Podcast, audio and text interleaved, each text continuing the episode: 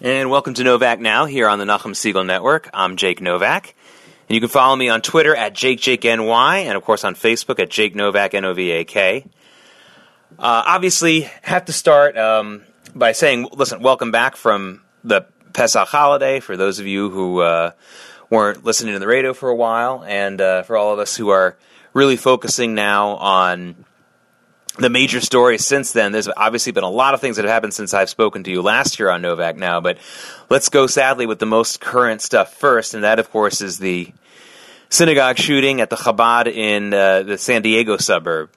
And a couple of points I want to make. I'm sure those of you who heard this program after the Pittsburgh shootings and this program, when I look back at the Charlottesville march, understand that I'm going to go into my usual message, which is that once again we see synagogues that just don't have adequate security. Now, this synagogue had some kind of code lock for the door, and that's nice, but every synagogue, every house of worship, because houses of worship are being targeted, and I'm going to talk about why in a second. There is a specific reason why this is happening now.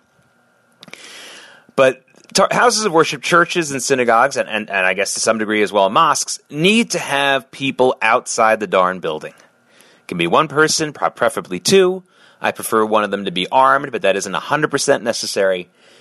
Early warning is such an important part of a security system that you have, or security protocols that you have in place at a house of worship or a school or something like that. It's so important.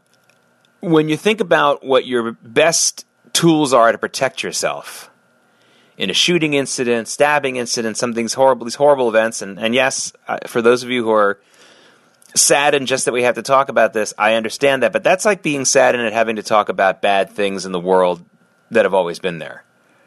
Doesn't should make you feel better, but understand that just because these shootings are happening now, and there's a little bit more of it now, it doesn't mean that this hatred wasn't always there, and it doesn't mean it won't always be there until we reach this time of the perfect moment for observant Jews. Of course, this would be the time of the Mashiach, the Messiah. We're going to have evil in the world. So we can bemoan it, and that's fine to bemoan it, but you can't just bemoan it. You have to do something about it. So, again, you have to have people outside the synagogue, and the most important tool that you have to protect yourself in these kinds of events are your 2 feet. I have a very dear friend in Los Angeles, Orthodox Jew, who is a very avowed Second Amendment supporter, as I am. And as much as he and I support gun rights and the right of people to own a firearm, he was at a gun shop in Los Angeles. He tells a wonderful story. He happens to be a great writer.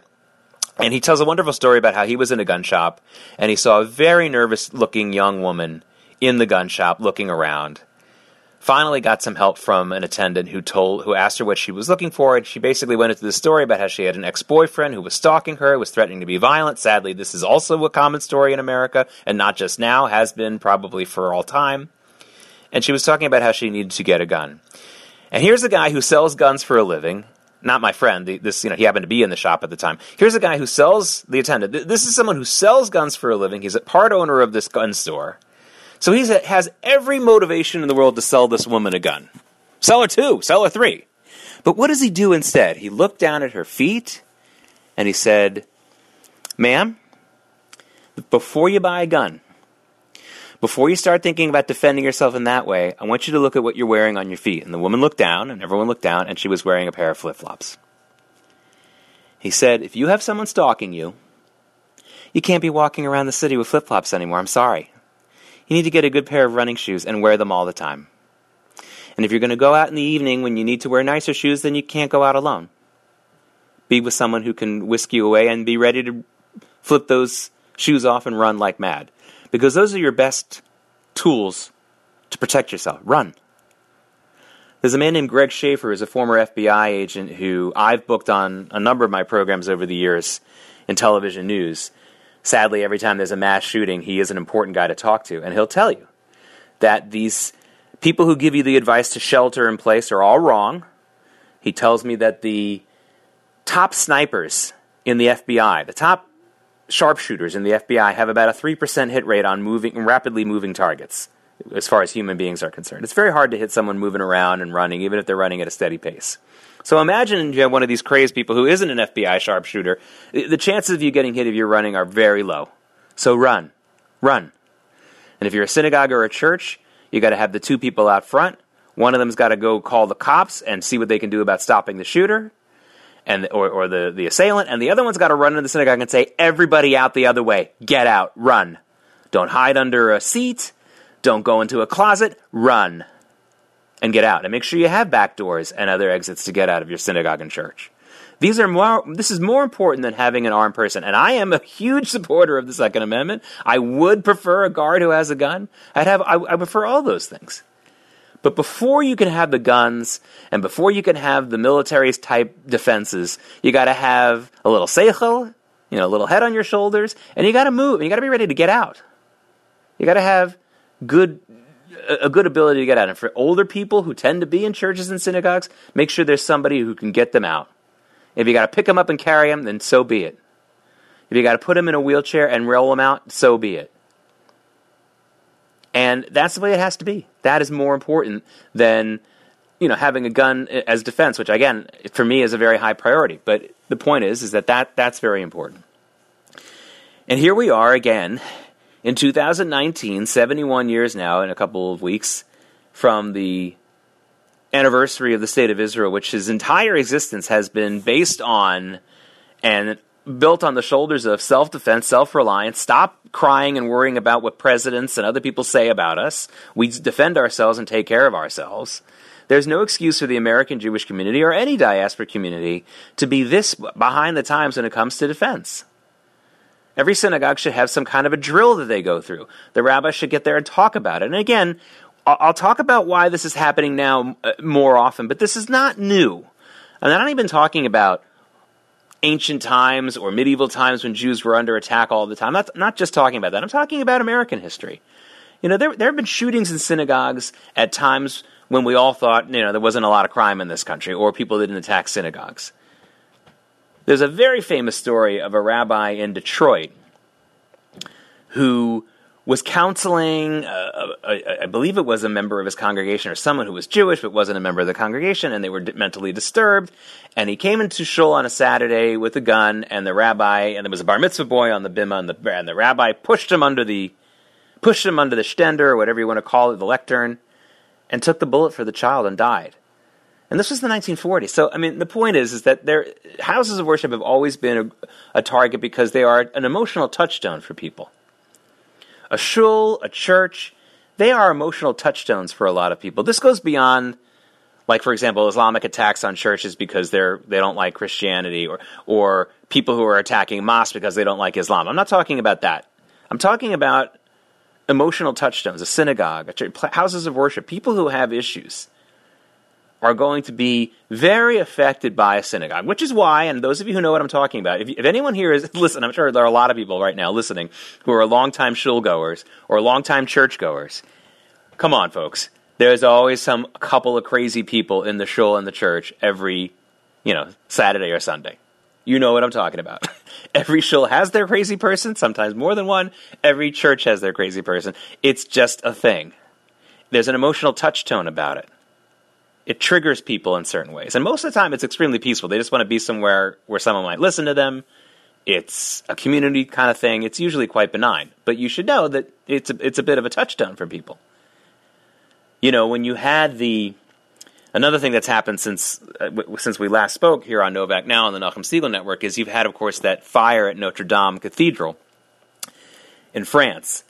And, based on where the fire started and how it played out, I'm sorry to say, it really looked like it was an accident. And I say that with full experience and the knowledge of what happened at, for example, KJ in Manhattan, Kielat Jeshrin, the Orthodox modern Orthodox synagogue on the Upper East Side, most known for its connection to the Lucksteins and Ramaz, but it's a long-standing leading modern Orthodox synagogue, certainly in Manhattan. And they've had serious fires there twice because of construction worker carelessness, and Central Synagogue, the big Reform synagogue in Midtown, also had a serious fire in 1998. Construction worker carelessness, people leaving blowtorches on. Now, why does that seem to happen? very often at synagogues and churches and things like that. And that there's a very, very simple answer. Because unlike someone who's doing a renovation on a home where people are living in the home, like they might be, you know, you might be having a renovation in your house and you're living in the basement for a few weeks. Those of you who have had your kitchen or bathrooms redone, you know what I'm talking about. Okay, you're cramped, you're not in on top of the workmen all the time. But at the end of the day, when they leave, you're still living in that house and you're checking up on it. And at a synagogue, even a big one, you know, the workers leave, it's the end of the day, and no one's there until the next morning, if you're lucky, if it's the next morning, because no one's actually living there. So there's not as much checking up on people, and that is one of the reasons why these things tend to happen in synagogues and churches more often. But when the Notre Dame fire happened, as you might remember, if you, again, just this is already a few weeks ago in the news, you might have remembered somebody walked into St. Patrick's Cathedral here in New York City with gas cans and igniters, and he had some kind of very, very flimsy excuse for why he was doing it. And I don't know where his case is right now. It's going through the system. I know that. I know he hasn't been formally charged or anything else like that. But, you know, I felt when I saw that story, first of all, the first thing you think is, you know, copycat, someone who thought that maybe the Notre Dame church had been torched, or maybe felt like it should have been, and he wanted to do that here in New York to St. Patrick's Cathedral. And my wife said something very, very smart, which I immediately agreed with. And she said, you know, I bet that guy was someone who was abused by one of the priests in the Catholic Church, or someone who feels very triggered by that. Maybe he personally wasn't abused. And I think she's exactly right. And I think that, so churches and synagogues have a real emotional trigger for people. If somebody feels that they've been wronged, you know, as a Jew by their fellow Jews, you know, they might feel that going to synagogue is a place where they get triggered. And same thing about a church. So these things happen. And so why do I think this is happening more often now, things like these shooting incidents? And this is an idea that I've said before here on Novak Now. I've written about it. And I hope a lot of you will listen to this and think about it. And if you disagree or agree, that's fine. But I'd like for all of you to at least consider this, because this is, I think, one of the reasons why things have gotten so much nastier in this country right now. We have a lot of people in this country, and these people are predominantly on the left, but I do believe there are people on the right who are also suffering from this, who have absolutely no religion in their lives. And I know that religion has had plenty of negative connotations in the world for a lot of people. A lot of people hear religion and they think that's the cause of all the problems in the world. And there have definitely been some problems where people have used religion for negative results. But first off, let's remember that the societies that have been very much based on secularism, on getting rid of religion, including the Nazis, who were very intent on erasing a big part of what Christianity is and replacing it with the worship of a human being. So they were getting rid of real devout Christianity, even though they weren't targeting them that. However, I mean, if anyone was really paying attention, had the Nazis, thank goodness, they did not succeed at this, but had the Nazis succeeded at wiping out the Jews and the gypsies and the other people they were trying to wipe out, devout Christians and Catholics certainly would have been on the list eventually. Not to say that they're victims in any way, and not to say that the Catholic Church's preaching of anti-Semitism in the churches, especially in the Middle Ages, did not feed into a culture that helped Nazism. All those things are true. My point is, Nazism is not Christianity. Even though they may have taken some of the themes that were used in some of the Christian churches. It's not Christianity. Communism and Soviet communism, certainly not religious. North Korea and China. What's the death count on Nazism and communism when we count in Nazi Germany, Soviet Russia, communist North Korea, communist China, and let's forget about all the other communist and non-religious countries out there. I mean, what are we saying, 100, 200, 300 million people dead? Just in the last 100 years or so? So please, let's not pretend that the secularist movements and secularist governments aren't actually more murderous. They have a much higher per capita per year death toll than even radical Islam, and certainly Christianity or Judaism. So let's first keep that in mind. But the fact is, we have more and more people who don't have a religion. And one of the big, but you'll also, again, you'll probably know, you've heard this from me and you've seen me write this. This is a big Jake Novak saying, and I really strongly believe this. There is no such thing as a non-religious person. Doesn't exist. Nobody out there in the world doesn't have something they have a religious type reaction to or devotion to. I would define that as people who have a strong belief and following to something that cannot be scientifically proven.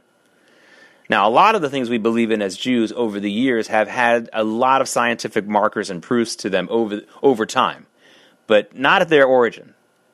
So for those of us who believe, for example, in the sanctity and the importance the kahuna had, the priestly families in the Kohanim, in Judaism. We've learned now that most people who consider themselves a Kohen, based on their family traditions, have a particular genetic marker. So clearly there is some scientific proof there of at least there was this set-aside group, and the things that we read about them doing, both in the Torah and the Talmud and the Mishnah, there's got to be some truth to that.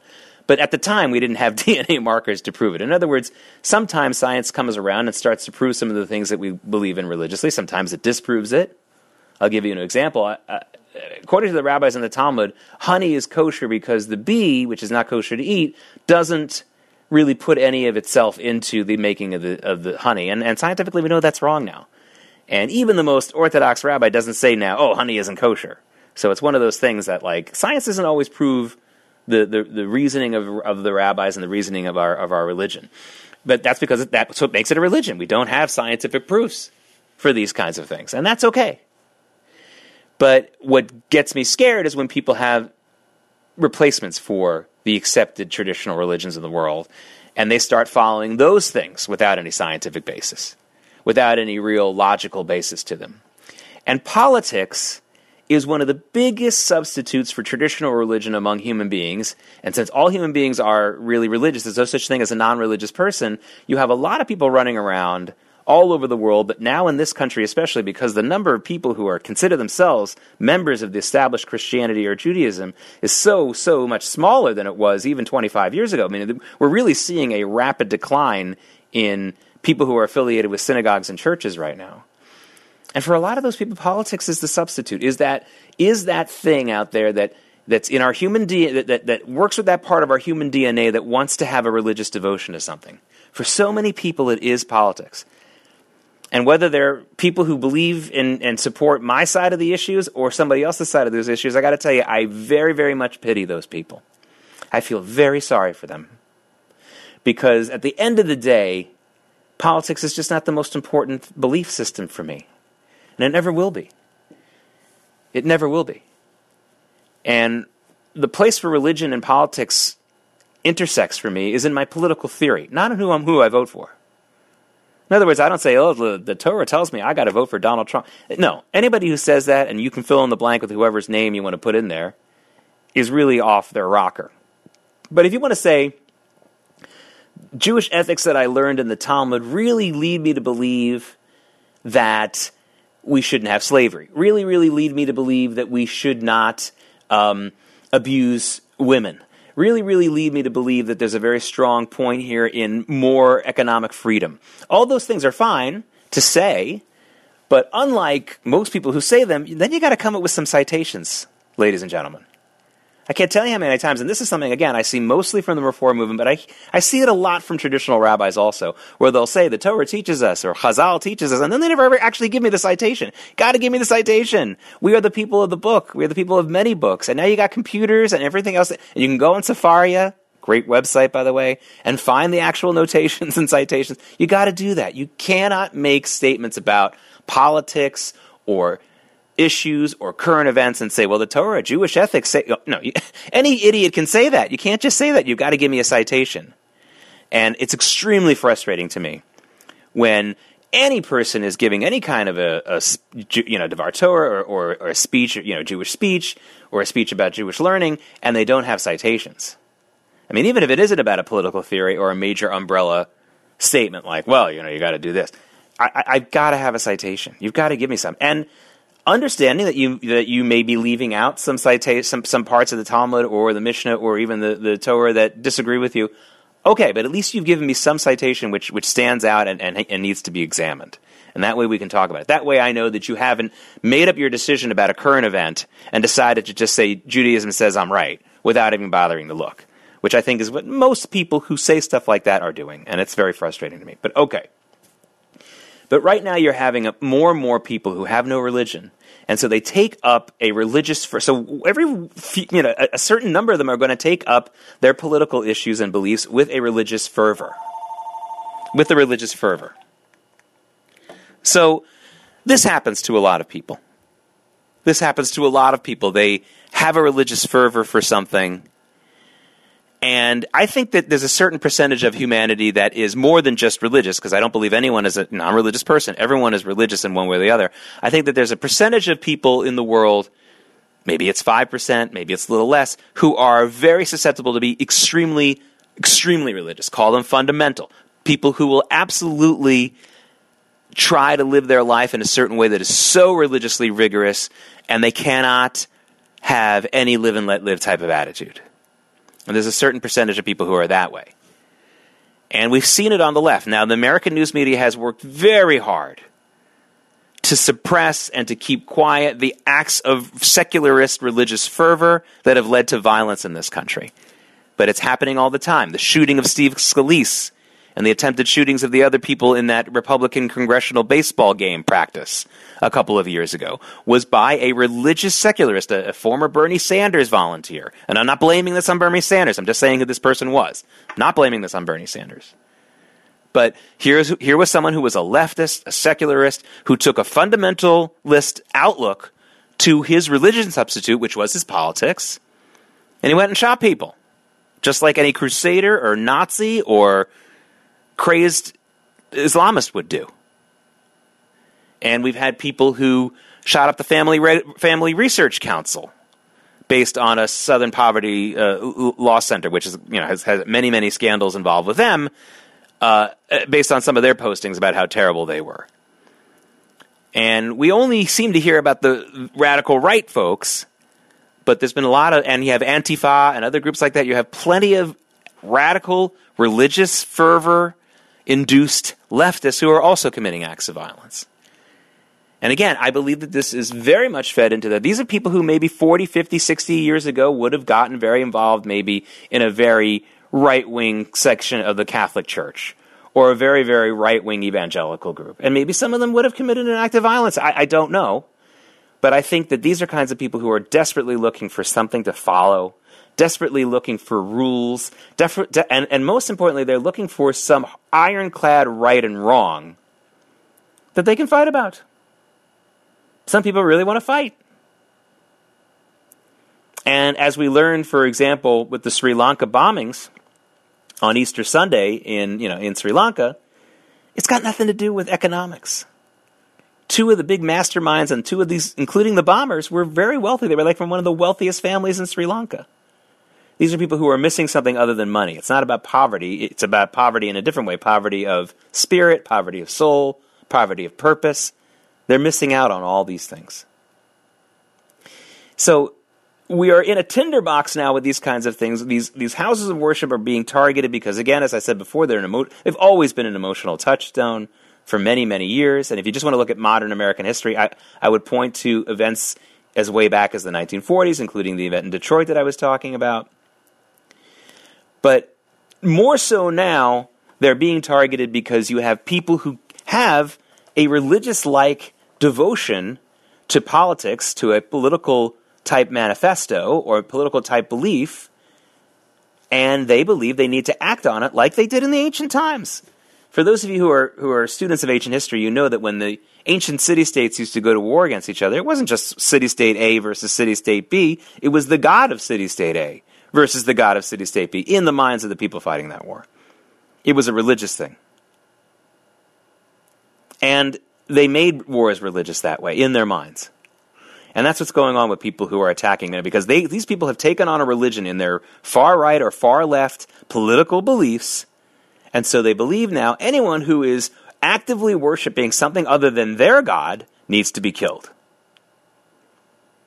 And that is a real important way to understand what's going on right now. We have a rise of new religions, new far right, new far left, but they're all violent, and they should all be denounced, no matter who is doing the attacking, whether it's Islamists, whether it's Christians, whether it's Jews, it doesn't matter. In most cases, though, these are radical, fervent, fundamentalist followers of a new religion, which is usually politics, some kind of crazy offshoot politics, and so they attack. They attack anybody who is actively worshiping somebody else. Whether it's God, it doesn't matter. Whether it's Jews, whether it's Christians, it doesn't matter. And that is why we've all got to be careful about how we're dealing with the country right now. The country's changed. we have a growing number of people. I don't know what the aggregate number is, but I think a very high, high compared to the past percentage of Americans, just America now, I'm not talking about the rest of the world right now, who are more susceptible to this than ever before because they're growing up without religion. So many of these people are growing up without two parents. And this is not a knock on single parents. Okay? A lot of times you can't say something like, oh, it's better to grow up with two parents because then every single parent will be offended. It's silly. It's silly. You think we're insulting poor people when we say it's better to grow up with a little bit more money and have three meals a day as opposed to wondering where your next meal is? That's offensive to somebody. It isn't. So it's the same thing to say.